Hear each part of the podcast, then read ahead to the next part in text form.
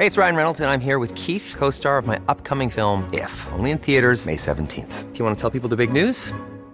All right, I'll do. Sign up now and you'll get unlimited for $15 a month in six months of Paramount Plus Essential Plan on us. Mintmobile.com slash switch. Upfront payment of $45 equivalent to $15 per month. Unlimited over 40 gigabytes per month. Face lower speeds. Videos at 480p. Active Mint customers by 531.24 get six months of Paramount Plus Essential Plan. Auto renews after six months. Offer ends May 31st, 2024. Separate Paramount Plus registration required. Terms and conditions apply if rated PG.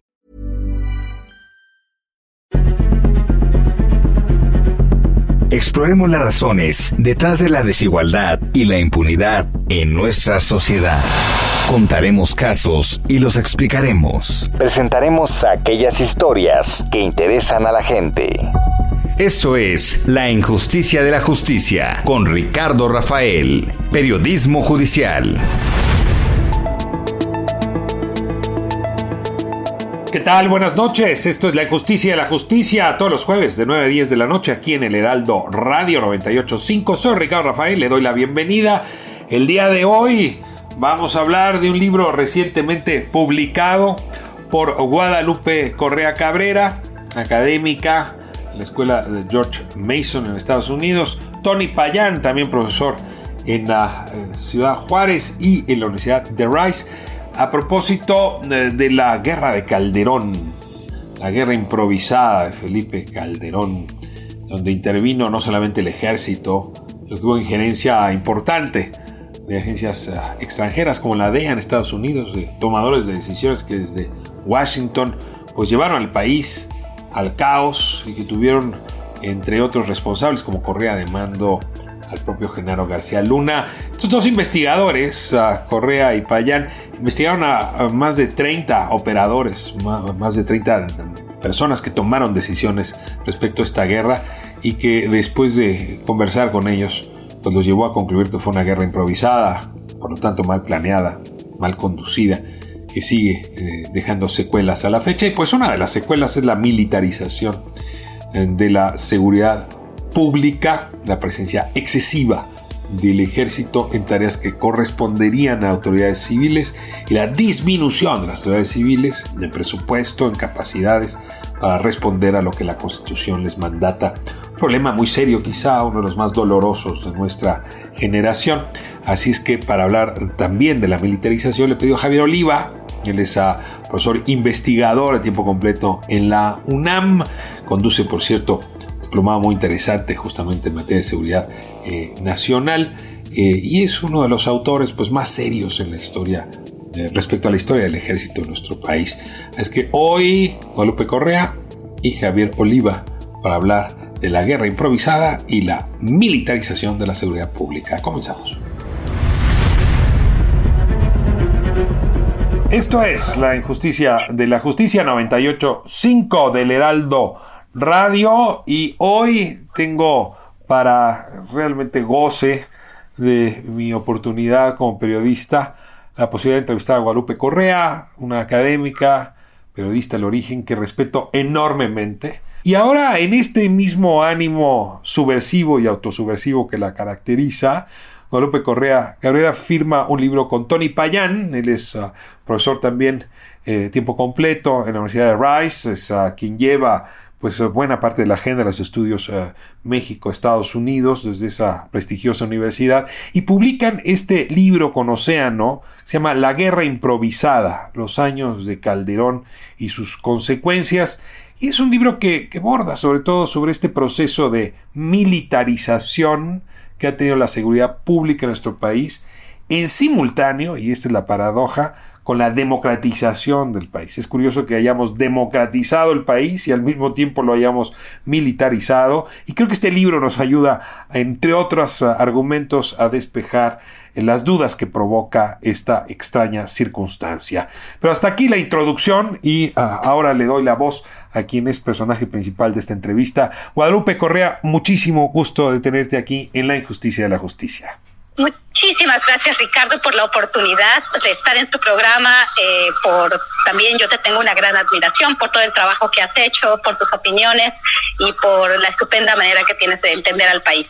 Muchas gracias por la invitación. Quería pues también introducir un poco eh, el libro. Obviamente este libro fue coautorado, como bien dices, por, por un gran amigo, un colega espectacular, el doctor Tony Payán, que es académico de tiempo completo también de la Universidad Autónoma de Ciudad Juárez y que ha hecho trabajo de campo en, en Juárez en, en, tiempos muy complicados de lo que llamamos la guerra, los inicios de la guerra contra las drogas. En el año 2007, 2008, 2009, eh, Tony Payar estuvo cubriendo en el campo mucho de lo que estaba sucediendo. Él y yo nos conocimos, quisimos escribir un libro distinto, no un libro de política pública, analizando la política de los años de Calderón, sino más bien hacer un análisis del análisis, más bien no es un análisis, más bien eh, darle voz a aquellos que estuvieron involucrados en la en el diseño, la implementación de las políticas de seguridad durante el periodo de Calderón, los que hicieron la guerra y esta guerra nosotros la calificamos después de hacer todas estas 34 entrevistas de élite, porque todos estos personajes a los que entrevistamos no solamente son de élite de alguna forma, al decir que estuvieron presentes, que estuvieron este, ellos involucrados directamente en la elaboración de esta política, en la implementación y en el diseño, y además eh, personas que, que tuvieron mucha voz durante estos años, gentes de los medios, personas de, la academia, eh, también eh, diplomáticos estadounidenses que estuvieron también de alguna forma colaborando y analizando la situación en México en esos años. Creímos dar, teníamos, teníamos mucho interés de entender las cuestiones interburocráticas que dan eh, un poquito más de entendimiento de lo que sucede, porque no todo se puede ver con grises, eh, perdón, en blanco y negro, sino que hay grises. Y las historias personales de quienes participaron o quienes analizaron o quienes criticaron o quienes colaboraron del otro lado de la frontera en este periodo tan complejo, necesitábamos entender un poco mejor y creo que contribuye al análisis de lo que está sucediendo hoy por hoy en México y de una política de seguridad que sigue pareciendo improvisada. Fue improvisada en los años de Calderón. Tienes en la mayoría de la literatura sobre el tema a muchos teóricos de la seguridad, a muchos estudiosos sobre el papel del ejército. A ver, la verdad es que los estantes están llenos de explicaciones, déjame plantearlo, desde el método deductivo, ¿no? Y lo que sí nos hace falta es esto que ustedes hacen, que es ir al terreno y pues preguntarle al operador de la política qué pensó, qué hizo, cómo aterrizó.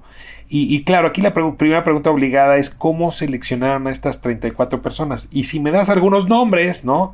También para despertarle el gusto por la lectura del libro a la audiencia de la injusticia y la justicia. Absolutamente. Es una pregunta básica porque la metodología de estudios como, como este, ¿no?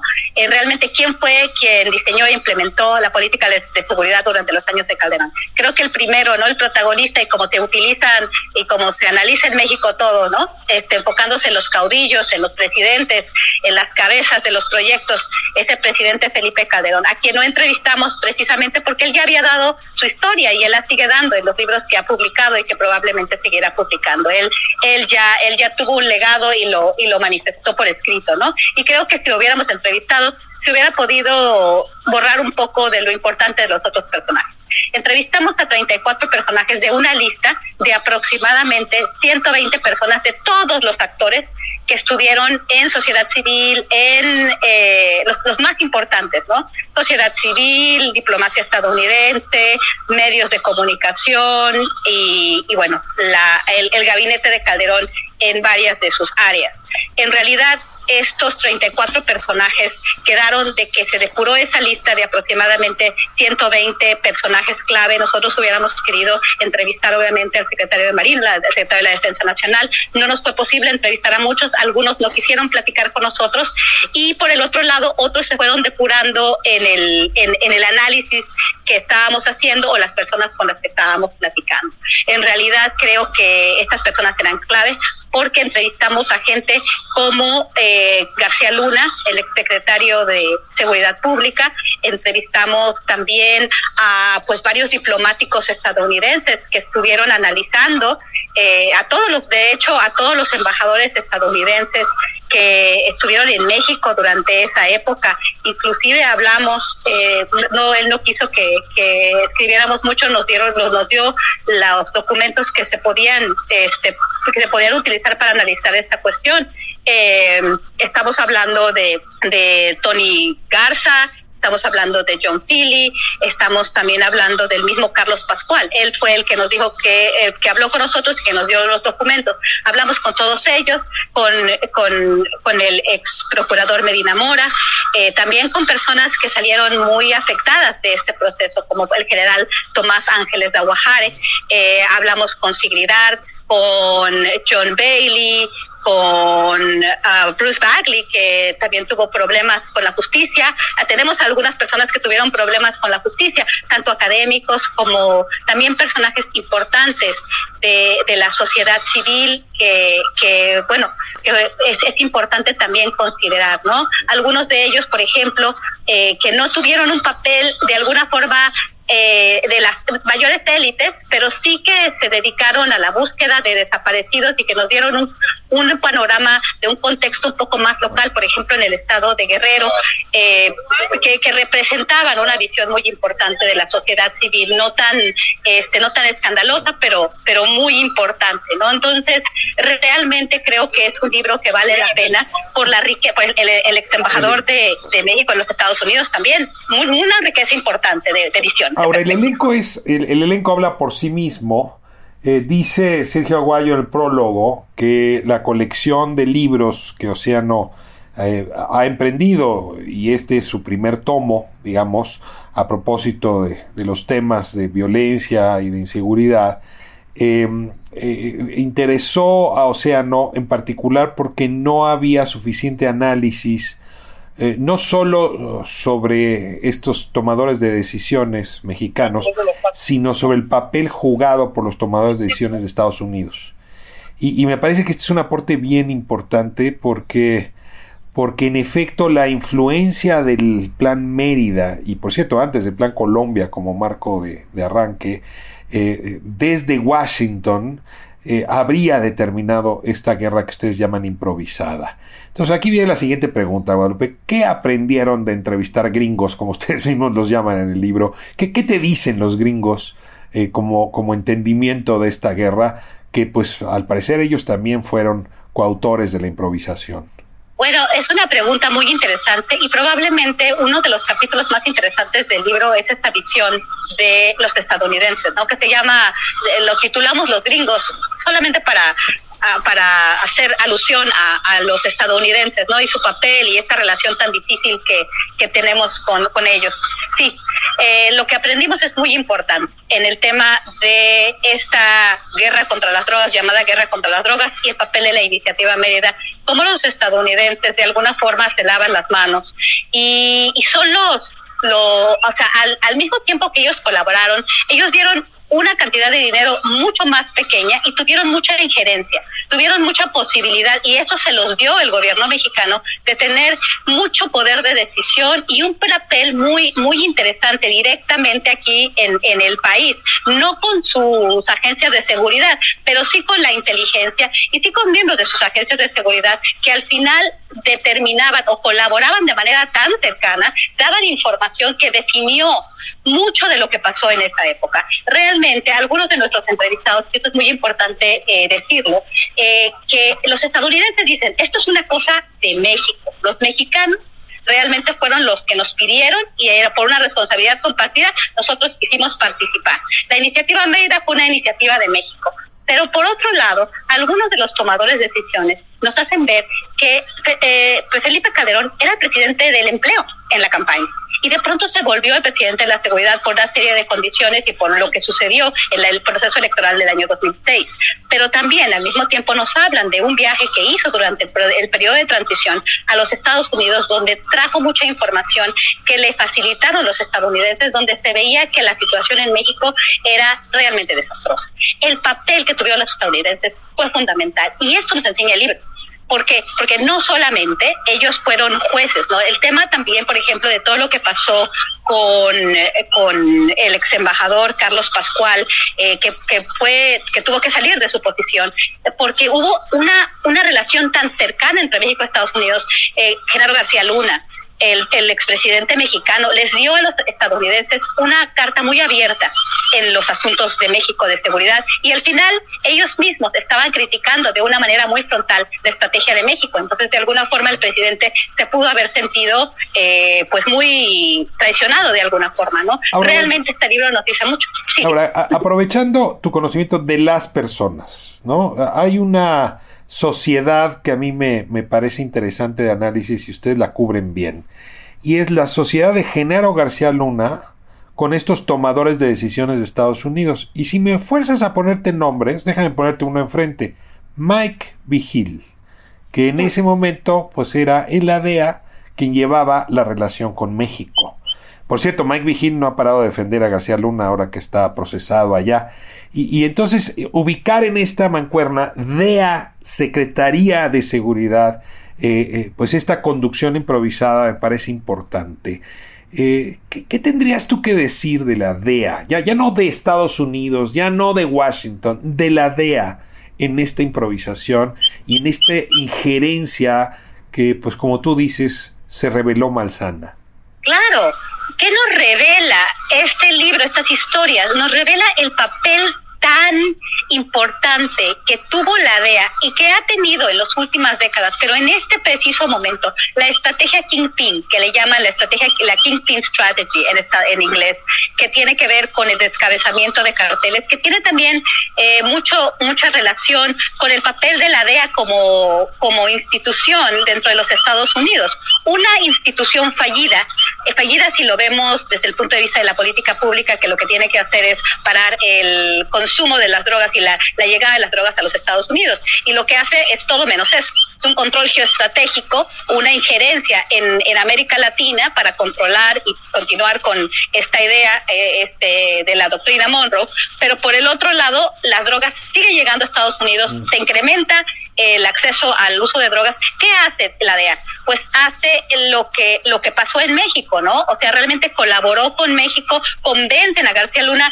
de que lo importante era desplegar, desplegar la Policía Federal por todo el territorio y de alguna forma ir cortando cabezas. ¿Y qué pasa cuando cortas cabezas? Pues eh, los denominados carteles empiezan a pelear, surgen otros liderazgos y es un cuento de nunca acabar, ¿no? Esta cuestión de la hidra. Y México la operó perfecto. ¿Quién fue el mejor empleado del, de la DEA? En, en estos años, en el año del año 2006 al año 2012, pues fue Genaro García Luna el amigo de la DEA, el amigo del FBI y realmente el mejor empleado de los Estados Unidos, pero de la DEA en particular. Se me agolpan miles de preguntas y se me empieza a cortar el tiempo, pero a ver, te empiezo a lanzar algunas de ellas a ver si las podemos abordar.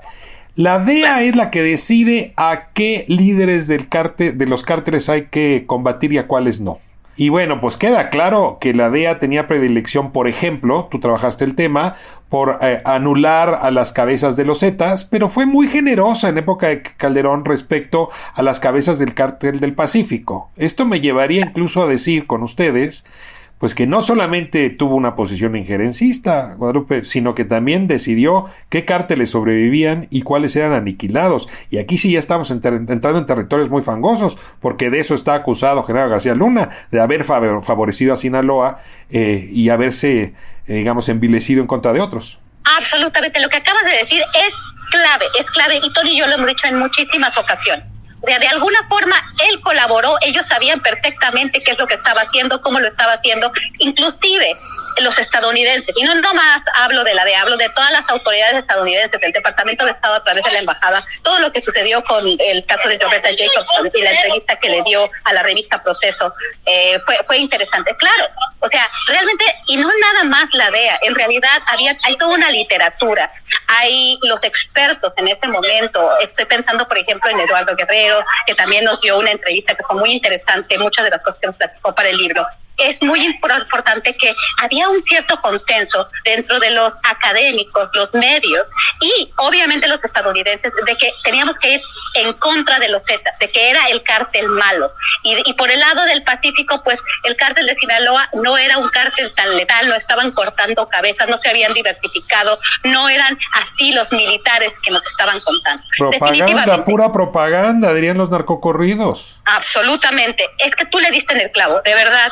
Creo que aquí es un punto muy claro, muy clave. Y ahora resulta ser que la mente maestra de las series que se presenta en las series de Netflix, este Conrado Sol, que, que, personifica a García Luna, es la mente maestra que recibe dinero del Chapo Guzmán y entonces por eso la estrategia se hace como se hace. Claro que no, habría que leer y que habría que entender un poco mejor cómo se tomaron las decisiones y por eso mismo nuestro libro quiere hacer ver esto. Las decisiones no se toman de una manera, eh, los gringos no nos, no nos, este, nos dicen qué tenemos que hacer. ¿Cómo, ¿Cómo ellos operan en América Latina a través de ciertos personajes, a través de ciertos apoyos, a través de la iniciativa Mérida y visto desde quienes estuvieron, desde también los medios de comunicación? Porque como estábamos diciendo, esta propaganda, que podríamos pensar que es como propaganda, ¿no? Porque es cubrir solamente un lado de la historia, cubrir a los Zetas, su, su letalidad, su, su, su sangre, y de alguna forma pues todo hacía sentido. Y mira, yo te voy a comentar una cosa que es interesante, es una anécdota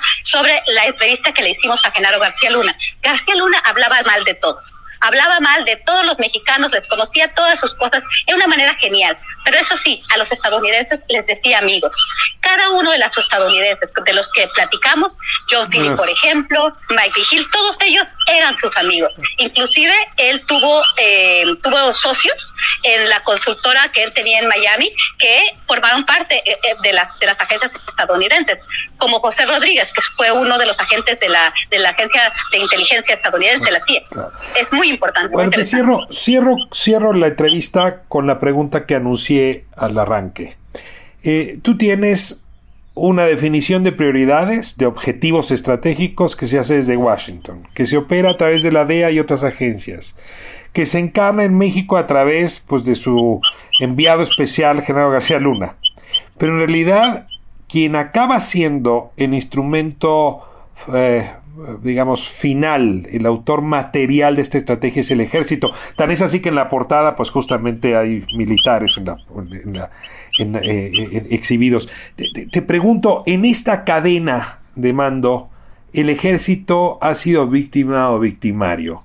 ¿Ha sido capaz de mantenerse independiente frente a estas presiones o ha sido un instrumento indolente y sumiso frente a estas decisiones? Híjoles, qué buena pregunta. Yo creo que el ejército ha sido indolente y sumiso. Eh, las decisiones no se toman desde los cuarteles, desde la, la, cabeza de la Secretaría de la Defensa, la Secretaría de Marina. Creo que creo que esto nos ha quedado claro a algunos, no a todos. Eh, definitivamente estas decisiones tienen mucho más que ver con cuestiones de inestabilidad política en México, por ejemplo, en el caso de México, tenemos que considerar que la elección del 2006 fue una elección que dejó muy debilitado al presidente de, que estaba entrando en funciones, ¿no? Muchos de los de los eh, de las personas que comentaron para este libro argumentan que Calderón hizo esto y lo sabemos por otros libros para legitimarse después de una elección tan complicada. Bueno, esto es una cosa. La otra es la injerencia de los Estados Unidos, el papel que tuvo Estados Unidos, qué tanto que tanto ellos, a través de Iniciativa Mérida y a través de toda la información que le dieron a Calderón en su primer viaje durante el periodo de transición, la presencia que tuvieron y los intereses que siempre habían tenido de tener la injerencia que tuvieron y que hubiera un conflicto de esta manera, que finalmente a su aparato armamentista, un país belicista, le conviene que haya este, este tipo de, de, de incursión de los militares en México. Por el otro lado, los militares eh, pues aceptan,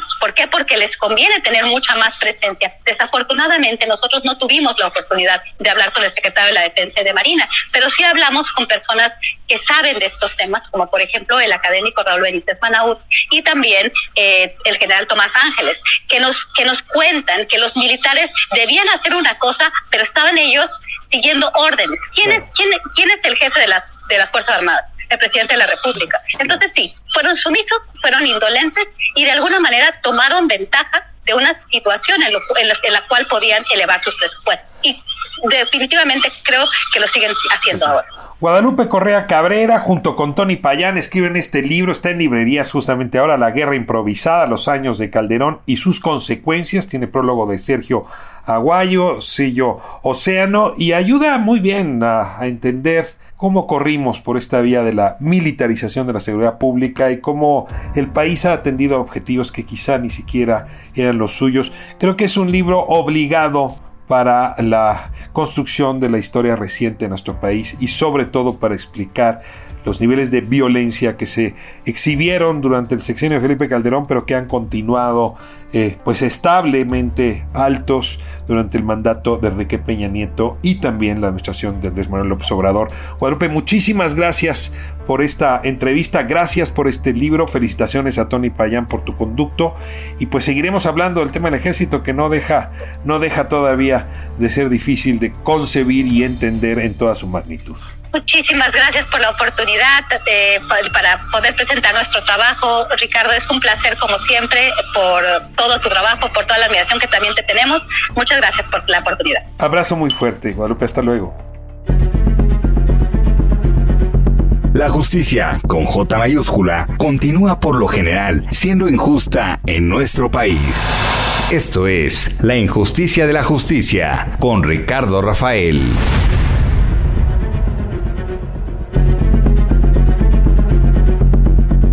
Continuamos con más del periodismo judicial, al estilo de Ricardo Rafael.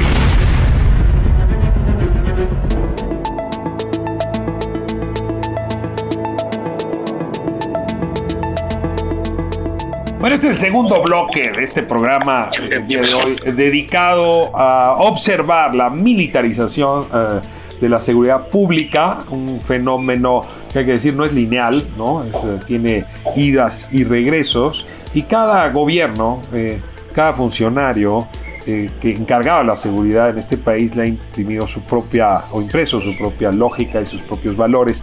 Y hoy tengo conmigo a Javier Oliva, él es coordinador del Diplomado de Defensa y Seguridad Nacional en la Facultad de Ciencias Políticas y Sociales de la UNAM.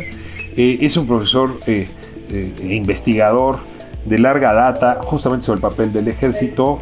Eh, es ineludible leerlo si uno quiere entender cómo esa institución, tan querida por cierto por la población mexicana, las Fuerzas Armadas, ha evolucionado y ha cambiado pues según las circunstancias y las coyunturas. Es que pocas gentes mejor que él pueden responder a esta pregunta que nos hemos hecho en el programa y es por qué en pleno proceso de democratización de un país como México, corrió al mismo tiempo un proceso de militarización de una actividad tradicionalmente civil como es la seguridad pública. La pregunta principal conecta muy bien con la entrevista que le hacíamos a Guadalupe Correa hace un momento y le doy la bienvenida a Javier Oliva. Muchas gracias por acompañarnos, Javier. Buenas noches.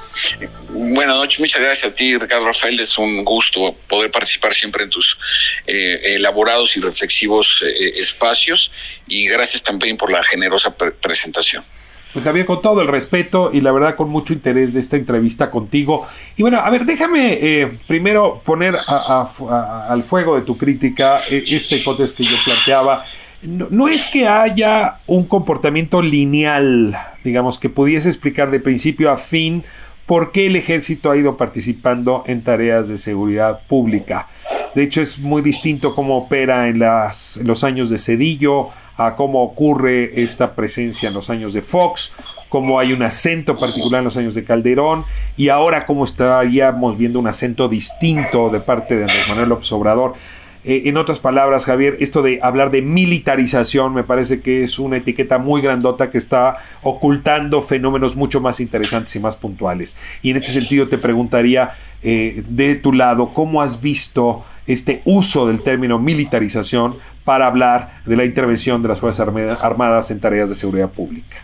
Sí, muchas gracias. Fíjate que ese es un, es un concepto que evidentemente en la historia eh, eh, pasada y reciente de América Latina pues tiene una, una connotación que en su práctica pues termina por afectar la calidad de la democracia y en un momento dado hasta la viabilidad misma del Estado de Derecho y de las instituciones. A mí me parece que es un término que no es aplicable al caso de México porque eh, la militarización implica no solamente lo que yo llamo visibilidad en la participación en la seguridad pública, sino que tendría que ver con otros ámbitos. Por ejemplo, desde 1998 no tenemos un solo gobernador de extracción militar. En el 2003 fue el último senador que hubo de extracción militar. Eh, por ejemplo, para este periodo electoral es muy interesante, no hay candidatos eh, militares retirados por Morena, por ejemplo, eh, como tradicionalmente ha sucedido con el partido gobernante, sea PRI o PAN, en las legislaturas pasadas, incluso la que va cerrando, hay un diputado federal por la Sedena, que es con las siglas del PRI, Benito Medina, y otro más por el PRI, el vicealmirante Guarneros y en ese momento no hay un solo afuera de los secretarios de Estado correspondientes que tengan o sean de extracción militar. Eh, eh, en estos en estos términos también hay que señalar y, me y me respaldo en el estudio que fue dado a conocer por el CIPRI, que es el centro en, en inglés, ¿no? El Centro de Estudios para la Paz de Estocolmo, en donde incluso se nota una disminución del 1% del presupuesto de las Fuerzas Armadas de México, eh, lo cual lo coloca en, la en las segundas Fuerzas Armadas peor tratadas en proporción al Producto eh, Interno Bruto solo nos supera eh, Guatemala. Y para darnos una idea, Ricardo Rafael y a nuestro eh, radio auditorio, Colombia le dedica tres siete veces más que México, 7.6%, 3.6%, es decir, siete veces más que México, y coloca a Colombia en el lugar décimo primero a nivel mundial en proporción al Producto Interno Bruto. Entonces, cuando se dice militarización, ni hay prácticas impuestas eh, propiamente de la disciplina militar, ni podemos encontrar un protagonismo político de los militares. Ahora, el militarismo correría como presión de la élite militar a la política. Aquí es al revés. Desde Miguel de la Madrid hasta el día, o incluso más atrás, hasta el día de hoy, es el estamento civil el que va a tocar la puerta a los militares para que coadyuven en distintas eh, funciones y labores que no necesariamente de origen, como sabemos, están vinculadas a su responsabilidad. Entonces, hablar de militarización eh, eh, me parece que es difícil argumentarlo en México si solamente tenemos como único, como único punto de apoyo y de análisis la visibilidad en la en la seguridad pública, que además han tenido una larga participación por décadas en la seguridad pública, me parece que es un, es un concepto que, como tú bien apuntabas en la introducción, no nos permite profundizar y diseccionar a fondo. Eh, secretarios de Estado, tuvimos a un procurador general de la República, al general Macedo de la Concha, hubo un médico militar eh, que se retiró muy joven, eh, el doctor Jesús Cumate como secretario de, de Salud con Ernesto Cedillo, pero de allí a que haya una presencia, eh, eh, eh, digamos, en, áreas claves o específicas del sistema político mexicano, me resulta un tanto excesivo porque no hay forma de, demostrarlo. E insisto, aquí los parámetros de comparación internacional son, muy útiles para poder tener esta referencia. Déjame entonces, en resumidas cuentas, el esfuerzo que hace el Estado mexicano del siglo XX para separar lo militar de lo civil, eh, tú dirías, tuvo éxito. Los militares que fueron tan importantes en la revolución no lo son al finalizar el siglo para la toma de decisiones. Y este segundo dato que es tan importante es, si bien ha crecido muchísimo el presupuesto de las Fuerzas Armadas, o sea, sí traes un crecimiento del orden del 230% en la administración Peña Nieto, por ejemplo, no es suficiente para colocar a las Fuerzas Armadas mexicanas entre los países que más benefician con sus eh, eh, recursos públicos a las Fuerzas Armadas. Este, este tema es interesante. Ahora, dicho esto, tú, obligas a poner la mirada, yo diría, en el tema de seguridad pública. Eh, a ver, la seguridad pública sí se pretende que siendo un asunto, perdón que haga la mala traducción, un asunto doméstico, un asunto interno, no sean las Fuerzas Armadas las que lo desempeñen. ¿no? Hay países, Estados Unidos, donde están claramente impedidas las Fuerzas Armadas para actuar en territorio estadounidense y contra población estadounidense. En México este criterio se ha ido reblandeciendo y es aquí donde viene pues nuevamente mi planteamiento. La militarización de la seguridad pública es una, es un fenómeno, digamos, que eh, se ha desenvuelto en función de las órdenes del poder civil y por lo tanto vamos a ver, según el gobierno, distintas expresiones de esta militarización. Y aquí sí te ruego te acerques ya a finales del siglo XX, me hables de Cedillo, me hables de Fox, me hables de Calderón, también de Enrique Peña Nieto, desde luego de López Obrador. Sí, bueno, aquí también eh, es muy pertinente este señalamiento que hace Ricardo Rafael, porque eh, la, presencia de las de las Fuerzas Armadas en labores de seguridad pública también eh, obedece a cuál es la naturaleza de la corporación policíaca. Una, la, cualquier policía tiene grados, tiene uniforme, tiene doctrina, tiene armamento, tiene infraestructura, es decir, cuarteles, en el mejor de los casos, tiene patrullas. Es decir, es una corporación que de alguna forma tiene un halo eh, de, carácter militarizado y esto sucede en cualquier policía del mundo, en cualquier en cualquier democracia estable como la nuestra, las policías tienen estas estas eh, eh, jerarquías. Incluso en la en, a, finales del siglo pasado se eliminaron los los cargos que tenían los policías en la Ciudad de México porque eran los mismos que o se homologaban a los del Ejército Mexicano. Entonces esto es muy importante tenerlo en consideración porque todos los presidentes, incluso yo miré un poco más atrás sin excepción desde eh, Carlos Salinas de Gortari, pasando por Ernesto Cedillo Ponce de León, Vicente Fox Quesada, Felipe Calderón Hinojosa, Enrique Peña Nieto y Andrés Manuel López Obrador, todos sin excepción han afectado estructuralmente a los sectores de defensa, seguridad e inteligencia. Y hago un repaso rapidísimo. Solamente voy a mencionar un caso. Carlos Salinas de Gortari crea el CISEN, el Centro de Investigación y Seguridad Nacional. Ernesto Cedillo crea la Policía Federal Preventiva. Eh, Vicente Fox crea la Secretaría de Seguridad Pública. Eh, Felipe Calderón crea la Policía Federal. Eh, Enrique Peña Nieto desaparece la Secretaría de Seguridad y crea la Comisión Nacional de Seguridad. Y como sabemos, con el presidente Calderón desaparece el Estado Mayor Presidencial, desaparece el presidente López Obrador. Sí, perdón, con el presidente López Obrador, discúlpame, desaparece el, el, el, CISEN, se crea el Centro Nacional de Inteligencia, es decir, vemos crea que la Guardia Nacional como elemento principal. Crea la Guardia Nacional, exactamente. Entonces, sí, sí me parece que también tenemos que observar cuál ha sido la propensión del Poder Civil en recurrir cuando dicen que la Guardia Nacional es la primera experiencia eh, policíaco-militar, es falso. La creación de la Policía Federal Preventiva se crea con el pie veterano de la tercera brigada de la Policía Militar, fusionándose con la Policía de Migración, con la Policía Fiscal y con la Policía de Caminos. Entonces, tenemos una trayectoria en donde mm, no niego que cada presidente ha tenido la intención de contener la pendiente de, violencia organizada o no que vive el país.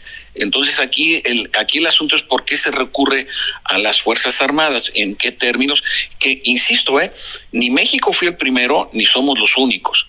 Es decir, la OEA ha creado, yo mismo he tenido la oportunidad de participar en esos foros, que se más o menos tratan el tema de cuáles son las consecuencias para las Fuerzas Armadas del continente americano, respecto de su participación en labores que no necesariamente les competen a Déjame ponerme abogado en este sentido, ¿no? Eh, a ver, la investigación de delitos, sea del orden común o del fuero federal, la consignación de presuntos responsables, la presentación de esas consignaciones ante los jueces, son tareas que no desempeñan los militares en, otros, en otras democracias.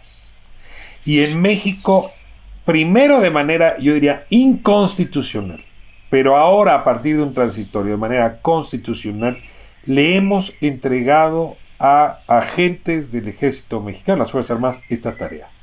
Al punto, y déjame llevarte de una vez al presente, donde el almirante José Rafael Ojeda Durán tiene, no sé cómo llamarlo, el talante, por no decir el descaro, la semana antepasada de eh, acusar al Poder Judicial de ser cómplice probable de estos hechos de delincuencia. Y eso, perdón, pero incluso violando la ley de disciplina militar, sí te lleva a un estadio distinto a los que tú describías, donde hoy las, los jerarcas de las, fuerzas de las Fuerzas Armadas están interviniendo en política y en políticas que antes no intervenían.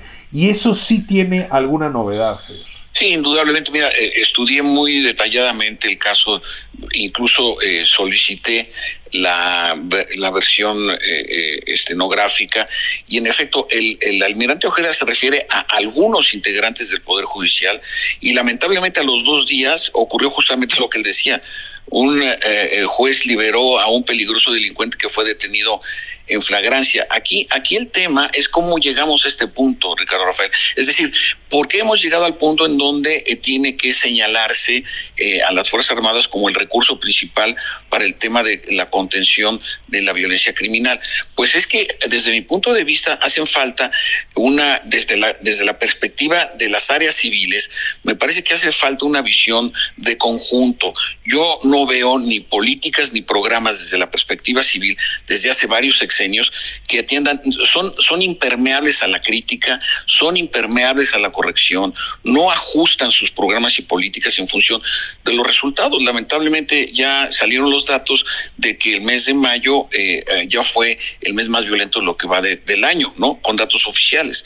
Entonces, aquí la problemática, mm, me parece, es también qué parte está ausente de la sociedad y el estamento civil en la corresponsabilidad de lo que está ocurriendo, es decir, los reclusorios a nivel estatal controlados por los internos y por los delincuentes, un, eh, una, me parece una falta de compromiso del poder legislativo y el poder judicial para poder atender esta problemática. ¿Cómo le llaman al sistema penal acusatorio de manera irónica, la puerta giratoria, ¿no?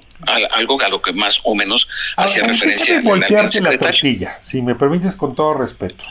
Te concedo que eh, la inversión que hacemos respecto del, del PIB a las Fuerzas Armadas no se compara a la que hacen otros países.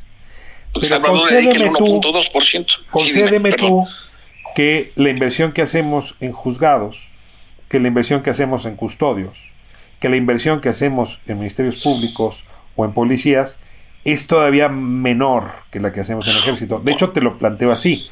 Ha habido un incremento de 230% la inversión en el ejército y ha habido una subinversión en todos los demás, al punto donde traemos el 20% de los jueces que serían necesarios, el 10% de las policías que tenemos necesidad. Entonces yo me pregunto si el problema no ha sido que hemos apostado demasiado en las Fuerzas Armadas, al punto donde hemos quitado recursos a las fuerzas civiles, y luego tenemos esta crítica, que entiendo de dónde viene, la estás haciendo ahora tú, de es que el poder civil no ha hecho lo que debía. Pero es que si, si perdóname, pero en, política el presupuesto es el único amor concebible. si todo el dinero se va para las Fuerzas Armadas, pues ¿cómo quieres que se desarrollen fuerzas civiles? Pero es que no se va, eh, Ricardo Rafael, es que el dinero no es que se vayan las Fuerzas Armadas, a ver, y qué bueno que toques ese punto. Por ejemplo, el 95% de las personas que trabajan en el aeropuerto de Santa Lucía son albañiles civiles, no son soldados, ¿eh? Y el presupuesto es transferencia etiquetada, no es presupuesto para la Sedena. Es decir, no se están creando nuevas plazas para soldados o para infantes de marina. Y lo mismo sucede con otras áreas, la construcción de los bancos, la administración de las aduanas. Es decir, ahora estás hablando con López Obrador, pero yo te estoy dando la, estos datos que te di son de la época de Peña Nieto. Todavía el ejército no se utilizaba para esta segunda tarea de la que vamos a hablar ahora un momento, que es la obra civil. Bueno, eh, en el caso de Peña Nieto todavía era peor, porque en, esos términos no se dio, no se dieron los pasos de carácter jurídico para tener eh, eh, con precisión cuáles eran las, las responsabilidades.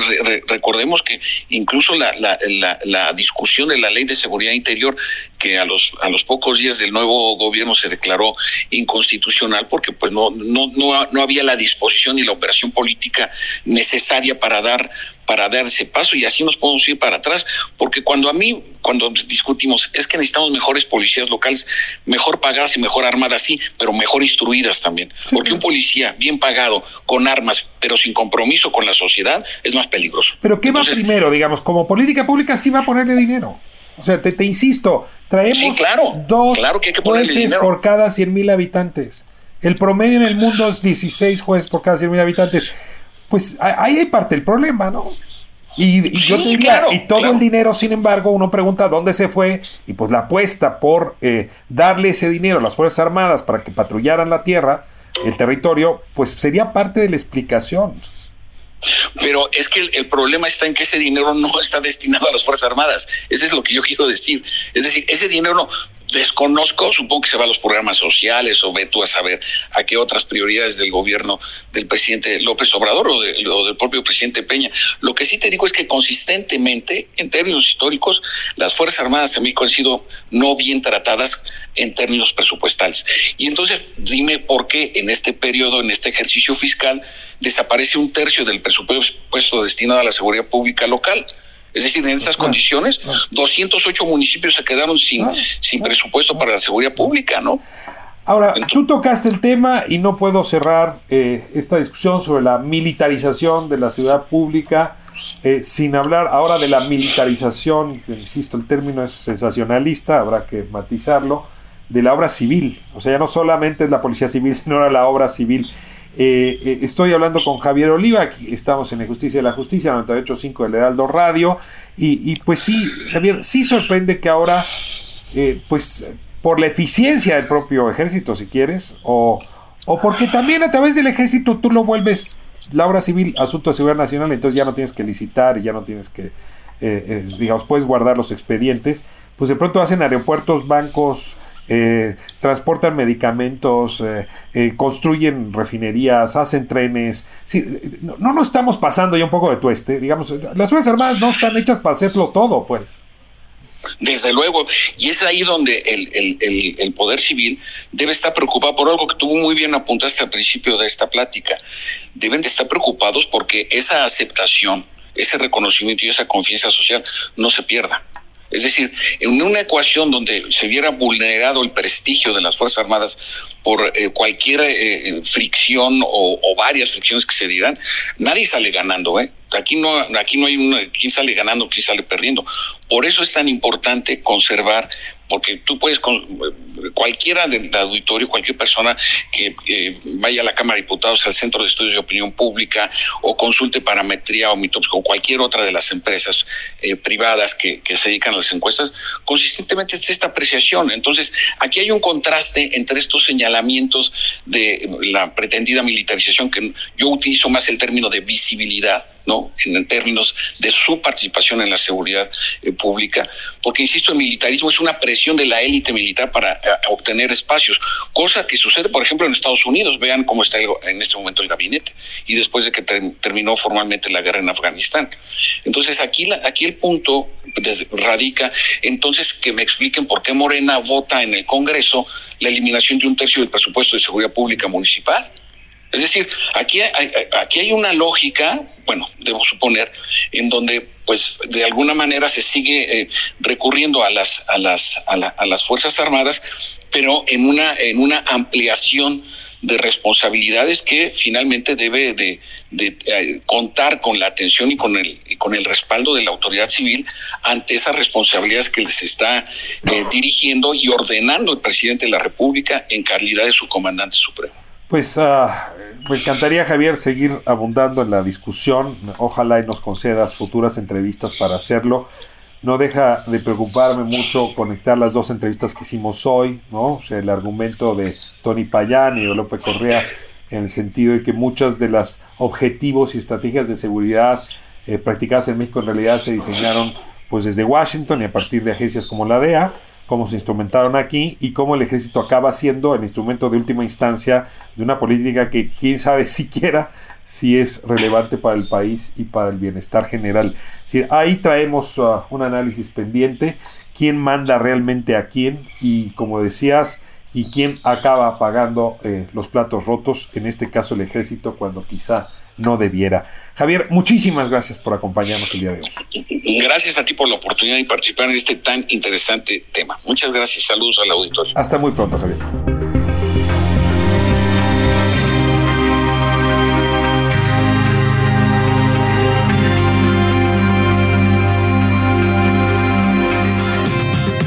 cerramos nuestra conversación, en esta conversación con Javier Oliva.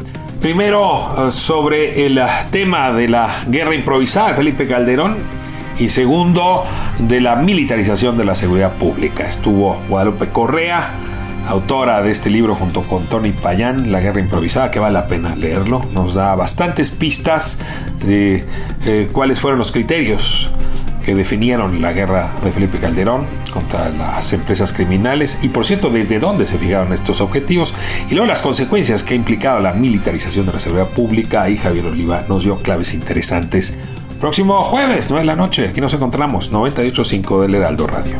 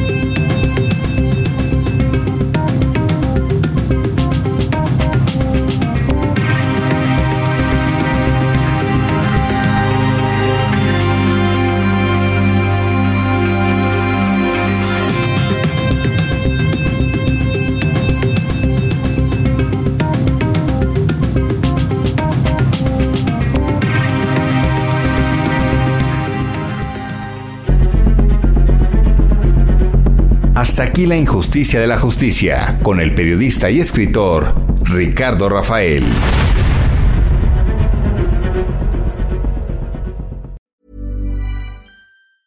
Planning for your next trip? Elevate your travel style with Quince. Quince has all the jet setting essentials you'll want for your next getaway, like European linen, premium luggage options, buttery soft Italian leather bags, and so much more. And is all priced at 50 to 80% less than similar brands.